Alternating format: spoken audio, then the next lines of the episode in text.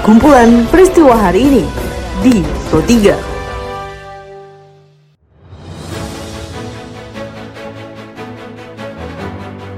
Halo pendengar, saat ini Anda sedang mendengarkan kumpulan peristiwa Pro 3.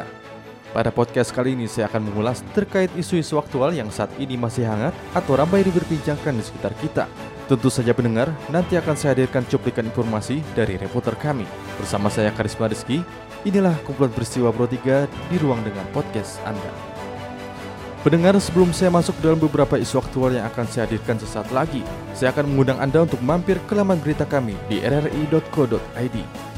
Anda juga bisa memfollow Instagram, Twitter, dan Facebook kami di @rri_programa3. Baiklah pendengar, inilah kumpulan peristiwa Pro 3. Berita pertama pendengar dikutip dari laporan reporter ini Hairani di mana Komisioner Komisi Perlindungan Anak Indonesia atau KPAI bidang pendidikan Retno Listiarti mendorong pemerintah pusat dan daerah memprioritaskan pemenuhan hak pembelajaran siswa terdampak bencana alam khususnya siswa tingkat akhir di setiap jenjang pendidikan. Uh, mendorong dari sekarang pemerintah ini mulai memikirkan wilayah-wilayah bencana yang pertama kami minta dipikirkan prioritas. Prioritasnya adalah untuk kelas-kelas akhir dulu.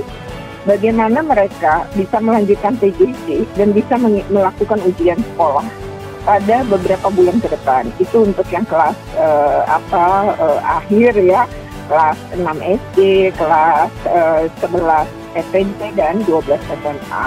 Yang kedua adalah untuk anak-anak yang akan daftar sekolah ke jenjang yang lebih tinggi pada tahun ini. Misalnya dari TK ke SD, dari SD ke SMP, dari SMP ke SMA. Kita menuju ke Palangkaraya pendengar. Di tengah penularan COVID-19, masyarakat juga diminta mewaspadai potensi munculnya penyakit demam berdarah di musim penghujan. Direktur Rumah Sakit Dr. Doris Silvanus Palangkaraya, Yayu Indriati, saat dikonfirmasi reporter Septina Trisnawati, mengatakan gejala yang timbul pada DBD hampir sama dengan orang yang terinfeksi virus COVID-19. Jangan sampai ada keluarga yang tertular sudah tertular sudah di tengah pandemi ini kita sulit ditambah lagi kita sakit dengan penyakit-penyakit yang lain seperti itu. Walaupun kami himbau apabila ada keluarga yang sakit demam uh, lebih dari tiga hari kemudian uh, apa namanya lemas seperti itu segera segera berobat.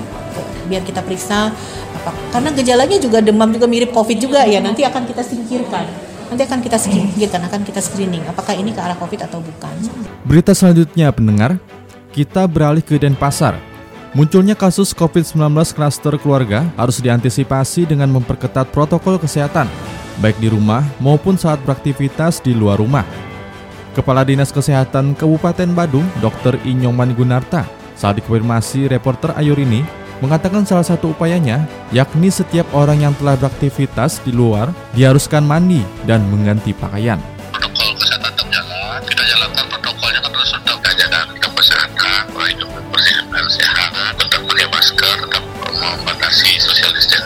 Dan berita selanjutnya pendengar kita menuju ke Surakarta.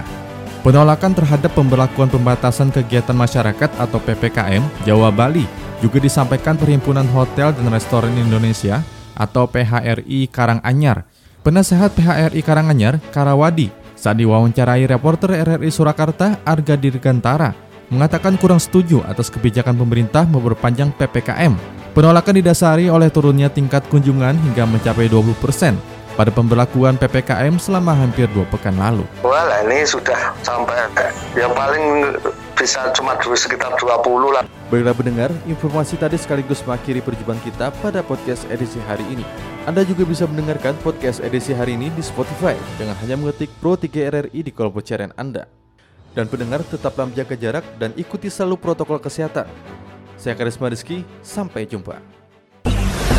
Jalanan Ibu Kota DKI Jakarta masih Kumpulan peristiwa hari ini di Pro 3.